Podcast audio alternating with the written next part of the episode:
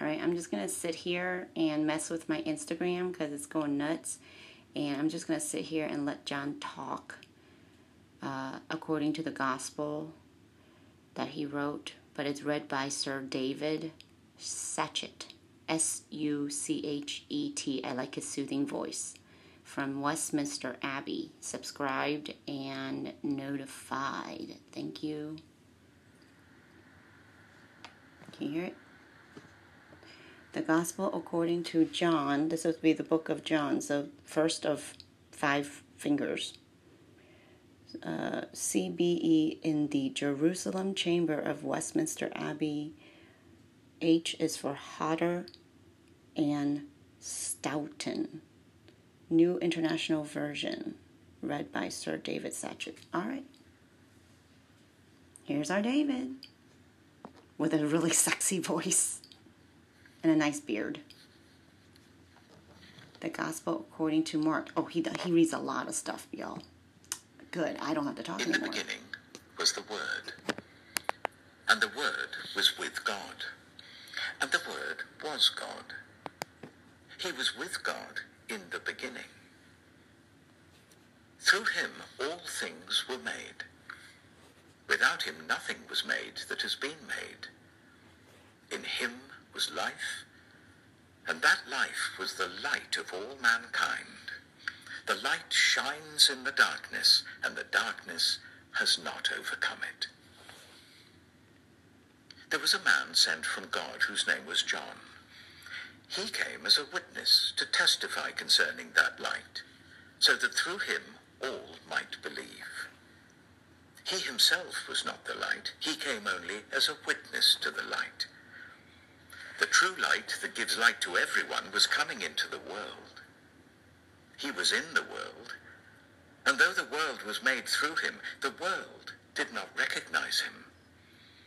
He came to that which was his own, but his own did not receive him. Yet to all who did receive him, to those who believed in his name, he gave the right to become children of God. Children born not of natural descent, nor of human decision, or a husband's will, but born of God. The Word became flesh and made his dwelling among us. We have seen his glory, the glory of the one and only Son, who came from the Father. Of human decision or a husband's will, but born of God. The Word became flesh and made his dwelling among us. We have seen his glory, the glory of the one and only Son, who came from the Father, full of grace and truth. John testified concerning him. He cried out, saying, This is the one I spoke about when I said, He who comes after me has surpassed me, because he was before me. Out of his fullness we have all received grace in place of grace already given. For the law was given through Moses. Grace and truth came through Jesus Christ. No one has ever seen God, but the one and only Son who is himself God and is in the closest relationship with the Father has made him known. Now this was John's testimony when the Jewish leaders in Jerusalem sent priests and Levites to ask him who he was. He didn't fail to confess, but confessed freely, I am not the Messiah. They asked him, Then who are you? Are you Elijah? He said, I'm not. Are you the prophet? He answered, No. Finally they said, Who are you? Give us an answer to take back to those who sent us. What do you say about yourself? John replied in the words of Isaiah the prophet, I am the voice of one calling in the wilderness, make straight the way for the Lord. Now the Pharisees who had been sent questioned him, Why then do you baptize if you're not the Messiah, nor Elijah, nor the prophet? I baptize with water, John replied, but among you stands one you do not know. He is the one who comes after me, the straps of whose sandals I am not worthy to untie. This all happened at Bethany on the other side of the Jordan, where John was baptizing. The next. I'm going to stop right here because I want to read you the uh, M&Ms, which I, don't think he's reading. All right. Gospel according to John. First M&M 114 regarding John 1 through 114. Well, that's easy. No other religion makes such a stupendous claim that the infinite, transcendent creator loves his creation, creators, creatures, sorry. No other religion makes such a stupendous claim that the infinite, transcendent creator loves his create creatures, creations, creatures so much that he became one of us. He shared our lot, showed his love for us, and even died for us to draw us back to his heart. To quote St. John, the Word became flesh and dwelt among us. 114. In Greek, the word dwelt, quote unquote, literally means pitched his tent. The saints have always been rapt with wonder and awe at this great mystery of the Incarnation. In Faustina's words to Jesus, mercy has moved you to transcend, to descend upon us and lift us up from our misery. God will descend to earth, and immortal Lord of Lords will abase himself you have indeed prepared a tabernacle for yourself, a blessed virgin. Her immaculate womb is your dwelling place.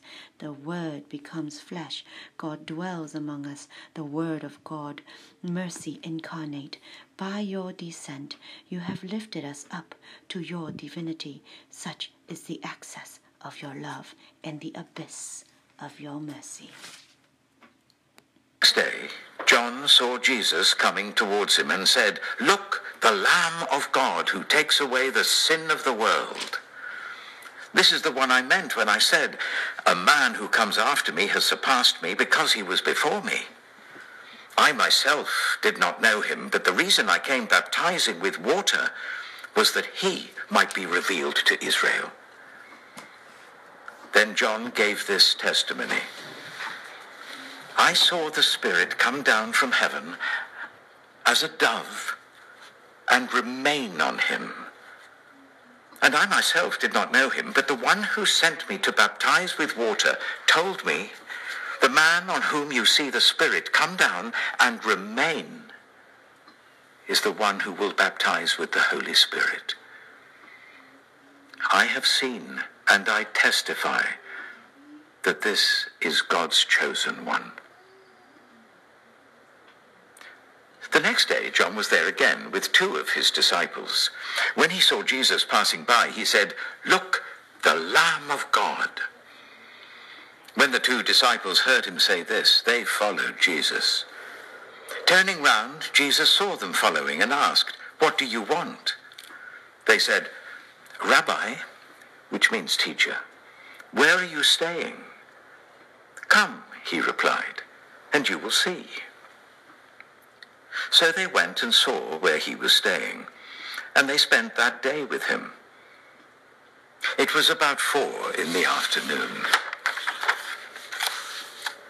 Andrew, Simon Peter's brother, was one of the two who heard what John had said and who had followed Jesus. The first thing Andrew did was to find his brother Simon and tell him, We have found the Messiah, that is the Christ. And he brought him to Jesus. Jesus looked at him and said, You are Simon, son of John. You will be called Cephas, which, when translated, is Peter. The next day, Jesus decided to leave for Galilee. Finding Philip, he said to him, Follow me. Philip, like Andrew and Peter, was from the town of Bethsaida. Philip found Nathanael and told him, We have found the one Moses wrote about in the law and about whom the prophets also wrote, Jesus of Nazareth, the son of Joseph. Nazareth? Can anything good come from there? Nathanael asked. Come and see, said Philip. When Jesus saw Nathanael approaching, he said of him, Here truly is an Israelite, in whom there is no deceit. How do you know me? Nathanael asked. Jesus answered, I saw you while you were still under the fig tree, before Philip called you. Then Nathanael declared, Rabbi, you are the Son of God. You are the King of Israel. Jesus said, You believe because I told you I saw you under the fig tree. You'll see greater things than that. He then added, Very truly I tell you, you will see heaven open and the angels of God ascending and descending on the Son of Man. On the third day, a wedding took place at Cana in Galilee. Jesus' mother was there, and Jesus and his disciples had also been invited to the wedding. When the wine was gone, Jesus' mother said to him, They have no more wine.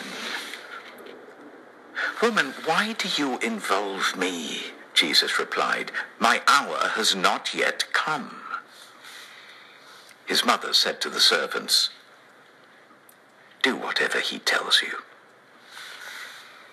Nearby stood six stone water jars, the kind used by the Jews for ceremonial washing, each holding from 80 to 120 litres. Jesus said to the servants, Fill the jars with water. So they filled them to the brim.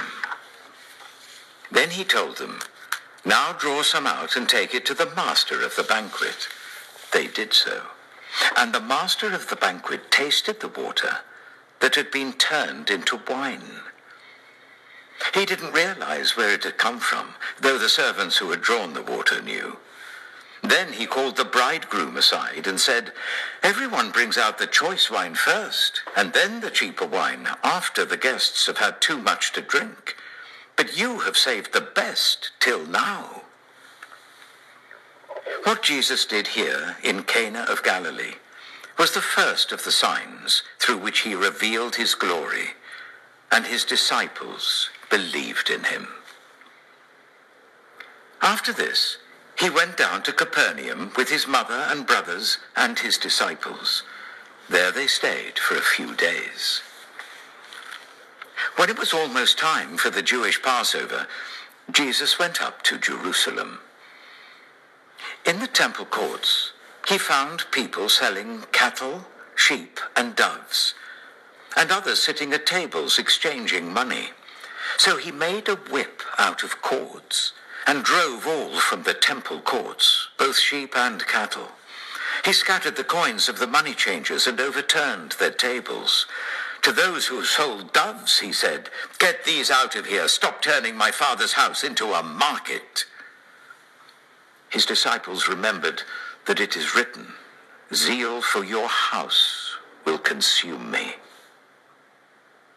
The Jews then responded to him, What sign can you show us to prove your authority to do all this? Jesus answered them, Destroy this temple, and I will raise it again in three days. They replied, It's taken 46 years to build this temple, and you're going to raise it in three days. But the temple he had spoken of was his body. After he was raised from the dead, his disciples recalled what he had said. And then they believed the scripture and the words that Jesus had spoken. Now, while he was in Jerusalem at the Passover festival, many people saw the signs he was performing and believed in his name. But Jesus wouldn't entrust himself to them, for he knew all people he didn't need any testimony about mankind, for he knew what was in each person. Now there was a Pharisee, a man named Nicodemus, who was a member of the Jewish ruling council. He came to Jesus at night and said, Rabbi, we know that you're a teacher who has come from God, for no one could perform the signs you're doing if God were not with him.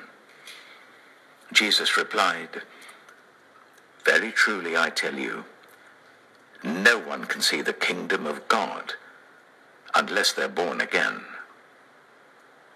How can someone be born when they're old? Nicodemus asked. Surely they cannot enter a second time into their mother's womb to be born? Jesus answered, Very truly I tell you, no one can enter the kingdom of God unless they are born of water and the Spirit. Flesh gives birth to flesh, but the Spirit gives birth to spirit. You should not be surprised at my saying, You must be born again. The wind blows wherever it pleases. You hear its sound, but you cannot tell where it comes from or where it's going. So it is with everyone born of the Spirit. How can this be? Nicodemus asked. You're Israel's teacher, said Jesus, and do you not understand these things? Oh, very truly I tell you, we speak of what we know, and we testify to what we have seen. But still you people do not accept our testimony. I've spoken to you of earthly things, and you do not believe. How then will you believe if I speak of heavenly things? No one has ever gone into heaven except the one who came from heaven, the Son of Man. Just as Moses lifted up the snake in the wilderness, so the Son of Man must be lifted up, that everyone who believes may have eternal life in him. For God so loved the world that he gave his one and only Son, that whoever believes in him shall not perish, but have eternal life. For God did not send his Son into the world to condemn the world, but to save the world through him. Whoever believes in him is not condemned, but whoever does not believe stands condemned already, because they have not believed in the name of God's one and only Son. This is the verdict. Light has come into the world, but people loved darkness instead of light because their deeds were evil. Everyone who does evil hates the light and will not come into the light for fear that their deeds will be exposed. But whoever lives by the truth comes into the light, so that it may be seen plainly that what they have done has been done in the sight of God. After this, Jesus and his disciples went out into the Judean countryside, where he spent some time with them and baptized. Now John also was baptizing at Aenon near Salim, because there was plenty of water and people were coming and being baptized. This was before John was put in prison. An argument developed between some of John's disciples and a certain Jew over the matter of ceremonial washing. They came to John and said to him, Rabbi, that man who was with you on the other side of the Jordan, the one you testified about, look, he's baptizing and everyone is going to him. To this John replied, A person can receive only what is given them from heaven. You yourselves can testify that I said, I am not the Messiah, but am sent ahead of him. The bride belongs to the bridegroom. The friend who attends the bridegroom waits and listens for him and is full of joy when he hears the bridegroom's voice.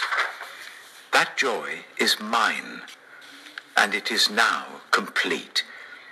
He must become greater, I must become less. The one who comes from above is above all. The one who is from the earth belongs to the earth and speaks as one from the earth. The one who comes from heaven is above all. He testifies to what he has seen and heard, but no one accepts his testimony. Whoever has accepted it has certified that God is truthful. For the one whom God has sent speaks the words of God, for God gives the Spirit without limit. The Father loves the Son and has placed everything in his hands. Whoever believes in the Son has eternal life. But whoever rejects the Son will not see life, for God's wrath remains on them. Now Jesus learned that the Pharisees had heard that he was gaining and baptizing more disciples than John. Although, in fact, it wasn't Jesus who baptized, but his disciples. So he left Judea and went back once more to Galilee. Now he had to go through Samaria. So he came to a town in Samaria called Sychar, near the plot of ground Jacob had given to his son Joseph. Jacob's well was there. And Jesus, tired as he was from the journey, sat down by the well. It was about noon. When a Samaritan woman came to draw water, Jesus said to her, Will you give me a drink? His disciples had gone into the town to buy food. The Samaritan woman said to him, You are a Jew, and I'm a Samaritan woman. How can you ask me for a drink? For Jews do not associate with Samaritans. Jesus answered her, If you knew the gift of God, and who it is that asks you for a drink, you would have asked him, and he would have given you living water. Sir, the woman said, you have nothing to draw with, and the well is deep. Where can you get this living water? Are you greater than our father Jacob, who gave us the well and drank from it himself, as did also his sons and his livestock? Jesus answered, Everyone who drinks this water will be thirsty again. But whoever drinks the water I give them will never thirst. Indeed, the water I give them will become in them a spring of water welling up to eternal life. The woman said to him, Sir, give me this water so that I won't get thirsty and have to keep coming here to draw water. He told her, Go, call your husband and come back. I have no husband, she replied. Jesus said to her, You're right when you say you have no husband. The fact is, you've had five husbands, and the man you now have is not your husband. What you have just said is quite true. Sir, the woman said, I can see that you are a prophet. Our ancestors worshipped on this mountain, but you Jews claim that the place where we must worship is in Jerusalem. Woman, Jesus replied, believe me, a time is coming when you will worship the Father neither on this mountain nor in Jerusalem. You Samaritans worship what you do not know. We worship what we do know, for salvation is from the Jews. Yet a time is coming, and has now come, when the true worshippers will worship the Father in the Spirit and in truth. For they're the kind of worshippers the Father seeks. God is Spirit, and his worshippers must worship in the Spirit and in truth. The woman said, I know that Messiah, called Christ, is coming. When he comes, he will explain everything to us. Then Jesus declared, I, the one speaking to you, I am he. Just then, his disciples returned and were surprised to find him talking with a woman. But no one asked, What do you want, or why are you talking with her? Then, leaving her water jar, the woman went back to the town and said to the people, Come, see a man who told me everything I've ever done. Could this be the Messiah? they came out of the town and made their way towards him. Meanwhile, his disciples urged him, Rabbi, eat something. But he said to them, I have food to eat that you know nothing about. Then his disciples said to each other, Could someone have brought him food? My food, said Jesus, is to do the will of him who sent me and to finish his work. Don't you have a saying? It's still four months until harvest. I tell you, open your eyes and look at the fields. They're ripe for harvest. Even now the one who reaps draws a wage and harvests a crop for eternal life, so that the sower and the reaper may be glad together. Thus the saying, one sows and another reaps, is true. I sent you to reap what you've not worked for. Others have done the hard work, and you have reaped the benefits of their labor. Many of the Samaritans from that town believed in him because of the woman's testimony. He told me everything I've ever done. So when the Samaritans came to him, they urged him to stay with them, and he stayed two days. And because of his words, many more became believers. They said to the woman, We no longer believe just because of what you said. Now we've heard for ourselves, and we know that this man really is the Savior of the world. After the two days, he left for Galilee. Now Jesus himself had pointed out that a prophet has no honor in his own country. When he arrived in Galilee, the Galileans welcomed him. They had seen all that he had done in Jerusalem at the Passover festival, for they also had been there. Once more he visited Cana in Galilee, where he had turned the water into wine. And there was a certain royal official whose son lay ill at Capernaum. When this man heard that Jesus had arrived in Galilee from Judea, he went to him and begged him to come and heal his son, who was close to death. Unless you people see signs and wonders, Jesus told him, you will never believe. The royal official said, Sir, come down before my child dies. Go, Jesus replied. Your son will live. The man took Jesus at his word and departed. While he was still on the way, his servants met him with the news that his boy was living. When he inquired as to the time when his son got better, they said to him, Yesterday at one in the afternoon the fever left him. Then the father realized that this was the exact time at which Jesus had said to him, Your son will live.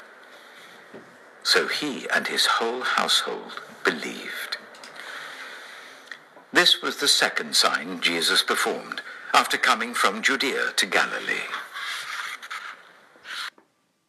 All right, let's take an M&M right here. All right, that was the end of chapter 4. We will pick back up at chapter 5 of John.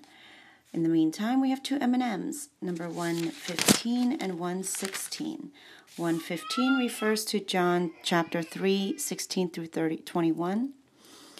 Divine Mercy Defined. This passage is sometimes called a summary of the whole gospel message, and it tells us of the merciful love of God for his lost and broken world. His love is faithful, is so genuine that he never gave up on us. Rather, he sent us his son to be our Savior.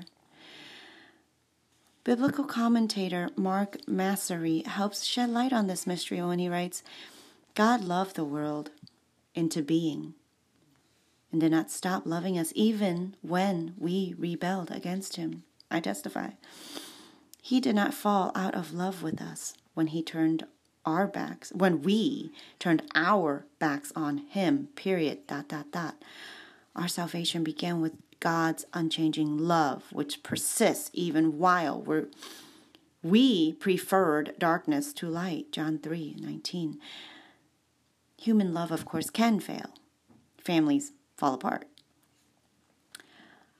Our human love for each other can only endure so much wrong. We can only handle so much.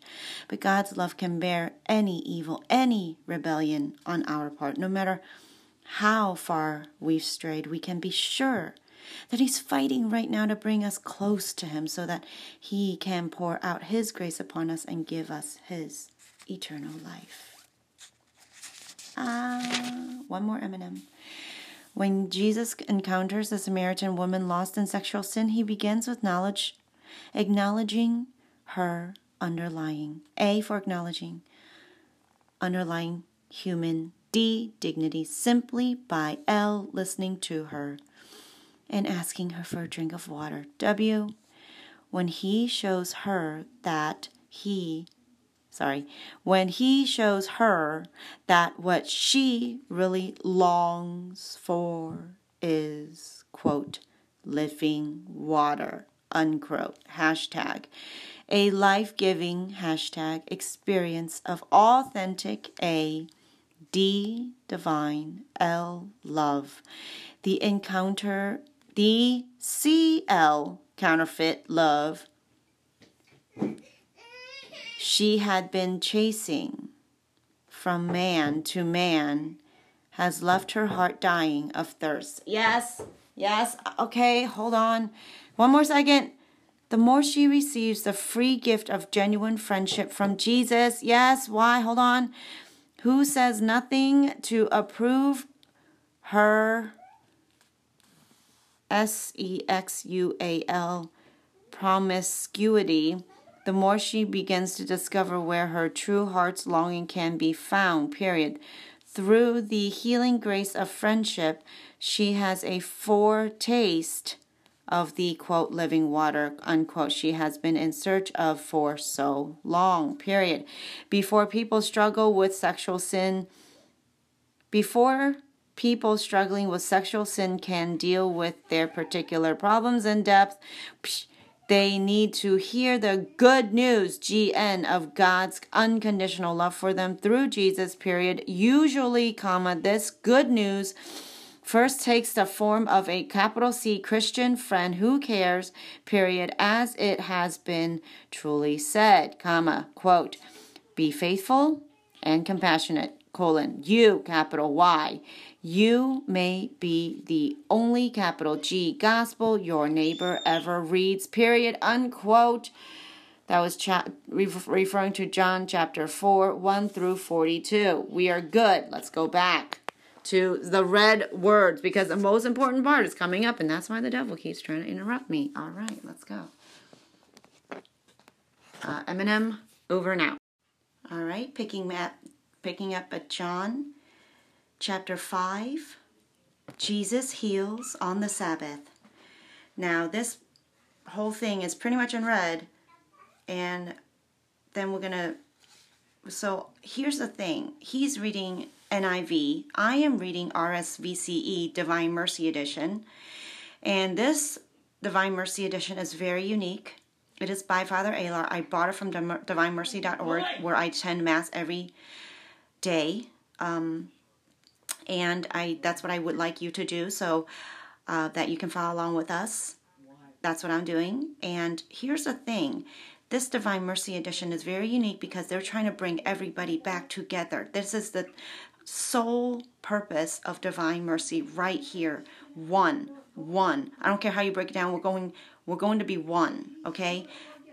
Just like Paul said, I will become everything to everyone if only to just bring you to Him, which is what we're trying to do. Got it? Focused? All right, great. Then we can continue. That's why this this particular um, edition is so unique, and I had to get it. It's the leather bound. It's it's awesome. I, I love it, and I don't even have to buy the or read the Faustina because it's all integrated into here like golden threads into the CFOD. You understand? I'm just I'm just at all right now. So just FYI, as I'm listening to this um, Dr. Sir David Suchet read his version, I see that my version is is different, and I've kept track of how different it is, and there is a lot of difference. So, just for the fun of it, And if this doesn't work out, I'll I'll just not do it. But just to do it for this particular chapter because it's all red, um, I'm going to.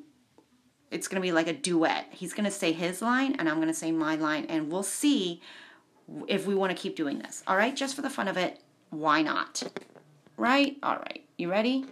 Let's go. Sometime later, Jesus went up to Jerusalem for one of the Jewish festivals. After this, there was a feast of the Jews, and Jesus went up to Jerusalem. Now there was a in Jerusalem by the sheep gate a pool, in Hebrew called Bethesda or Bethsaida. Now there is in Jerusalem near the sheep gate a pool, which in Aramaic is called Bethesda, and which is surrounded by five covered colonnades. He or AKA, which has five porticos. P O R T I C O E S. Porticos. What are porticos? Well, I have a porch and I had five columns supporting my roof over my porch so that there's a nice patio area, right? Where you can put your porch swing and your and your rocking chair. Exactly, porticos. Okay. In these laid a multitude of invalids, blind, lame, and paralyzed. Now that leads me to a footnote K, which he doesn't read. K. Other ancient authorities insert, comma, wholly or in part, comma, italicized, waiting for the moving of the water, semicolon, for an angel of the Lord went down, and we know this as Raphael, at certain seasons into the pool and troubled the water. Whoever stepped in first after the troubling of the water was healed of whatever disease he had. Okay, great, that's it. Here, a great number of disabled people used to lie the blind, the lame, the paralyzed. One who was there had been an invalid for 38 years. And when Jesus saw him lying there, One man was there who had been ill for 38 years. When Jesus saw him and knew that he had been lying there for a long time, he said to him, Do you want to be healed? The sick man answered him, Sir, I have no man to put me into the pool when the water is troubled. And I and while I am going, another steps down before me. and learned that he'd been in this condition for a long time, he asked him, Do you want to get well? Sir, the invalid replied, I have no one to help me into the pool when the water is stirred. When I'm trying to get in, someone else goes down ahead of me. Then Jesus said to him, Get up, Rise, pick up your mat, pick up your pallet, and walk. At once, the man was cured. He picked up Healed. his mat and walked. Took his pallet and walked.